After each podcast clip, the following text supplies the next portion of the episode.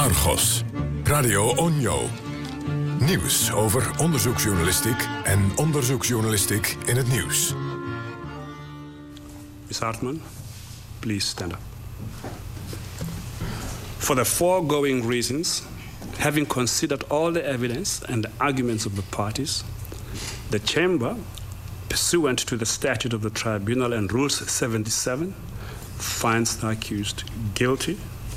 The accused is hereby sentenced to pay a fine of 7,000 euro. That concludes the judgment. Court.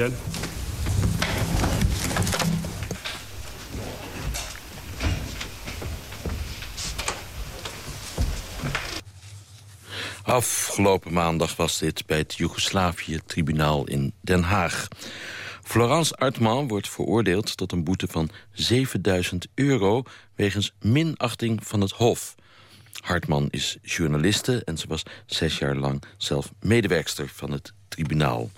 Ze werd aangeklaagd vanwege haar vorig jaar verschenen boek Vrede en Straf. Daarin schreef ze over haar jaren bij het tribunaal... en in het boek legt ze uit dat de westerse landen... oorlogsmisdadigers als Mladic en Karadzic... jarenlang met rust hebben gelaten. Daarmee zou ze geheime informatie van het tribunaal hebben verklapt. En dat mag niet volgens de regels, vandaar die veroordeling omdat Uitman waarschijnlijk in hoger beroep gaat... wil ze op dit moment niks zeggen over de zaak. Haar advocaat, Metro, wil dat wel. We vroegen zijn reactie.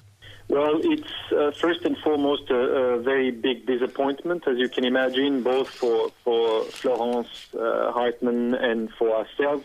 Het is vooral een grote teleurstelling, zowel voor Florence Hartman als voor ons.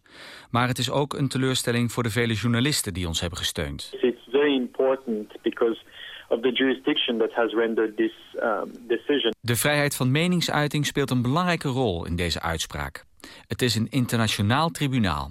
En de jurisprudentie gaat veel impact krijgen, zowel nationaal als internationaal. It could have a frustrating effect or freezing effect on many journalists and many historians who write about subjects related to the activities of these tribunals and, and to many other issues. De uitspraak kan een frustrerend en verlammend effect hebben op de vele journalisten en historici die over dit tribunaal schrijven.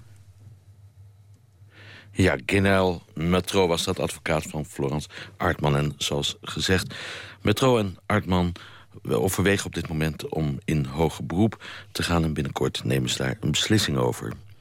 Aan de telefoon Geert-Jan Knoops, advocaat... en bovendien hoogleraar internationaal strafrecht aan de Universiteit Utrecht. Uh, goedemiddag, meneer Knoops. Goedemiddag. Uh, stel dat Artman in beroep gaat tegen deze uitspraak van het uh, Joegoslavië-tribunaal... zou zo'n hoger beroep volgens u kans van slagen hebben? Ja, ik denk het wel. Uh, op de eerste plaats uh, is het belangrijk om vast te stellen dat de intentie van mevrouw Hartman niet is geweest om zeg maar, de uh, rechtsgang te frustreren bij het tribunaal. dat is eigenlijk het criterium. Je moet met dit soort uh, schendingen van uh, vertrouwelijkheid... moet je de bedoeling hebben om de, ze noemen dat met een mooi woord... administration of justice to interferen. Nou, dat, dat is niet aangetoond. Uh, zij heeft een, een journalistiek belang gehad. Uh, dat is een belangrijk hoger beroeppunt. En de advocaat van uh, Hartman heeft al terecht opgemerkt dat, dat deze zaak uh, de eerste zaak is op dit gebied die jurisprudentie zal maken. Dus het zou mij niet verbazen dat de Hoge Beroepkamer daar een andere opvatting op nahoudt. De tweede reden, en dat is misschien wel belangrijker, er was geen enkel legitiem vervolgingsbelang meer om mevrouw Hartman te vervolgen. Overigens, de rechters hebben dat zelf geïnitieerd, wat ook opmerkelijk is. Kijk, het is zo en zelf ook weer oordeel in die zaak. Uh, ja, dat, dat, dat, is een rare belangenverstrengeling eigenlijk. Ja, dat is trouwens ook een belangrijk aspect voor het hoger beroep. In hoeverre dat nog een onafhankelijke berechting tegemoet kan zien. De rechters hebben zelf deze zaak geïnitieerd. En uh, zij zal dus door rechters die een zelf partij zijn bij de aanklacht... Uh, is ze eigenlijk berecht en veroordeeld. Maar belangrijk is dat Servië, waar het om ging... Servië heeft destijds gevraagd om die stukken zeg maar geheim te houden. Mm -hmm. uh, Servië heeft nooit geklaagd bij het tribunaal dat mevrouw Hartman uh, hiermee regels zou hebben geschonden. Het internationaal gerechtshof dat de zaak uh, Bosnië versus Servië behandelde twee jaar geleden in, in relatie tot de genocide in Srebrenica heeft deze stukken niet eens gebruikt. De Milosevic-zaak was al lang voorbij. En de eigen hoge beroepkamer van het Joegoslavië-tribunaal heeft in 2005 gezegd... Eigenlijk hadden we die vertrouwelijkheid niet mogen verlenen aan die stukken van Servië. Maar er zijn verwachtingen gewekt door het tribunaal en die moeten we uh, dan ook respecteren. Dus juridisch gezien is het maar zeer de vraag of deze hmm. stukken wel onder die geheimhouding vallen. dus het waren echt uh, rechters die excusele moos zich op hun pik getrapt voelden door mevrouw Uitman. Ja, je kunt eigenlijk samenvattend zeggen... er is om meerdere redenen geen enkel legitiem vervolgingsbelang geweest om Van Hartman uh, te doen vervolgen.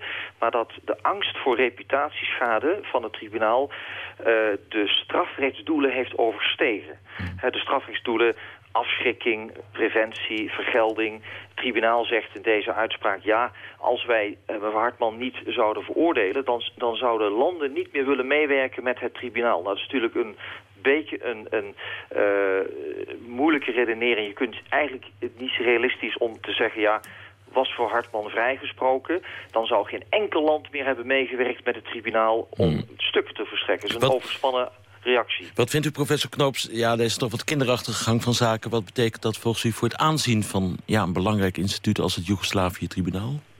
Ja, je, gaat je afvragen uh, of de, de gelden die uh, het tribunaal ter beschikking heeft gekregen... om binnen het mandaat alle zaken te behandelen die, die daarvoor geëigend zijn...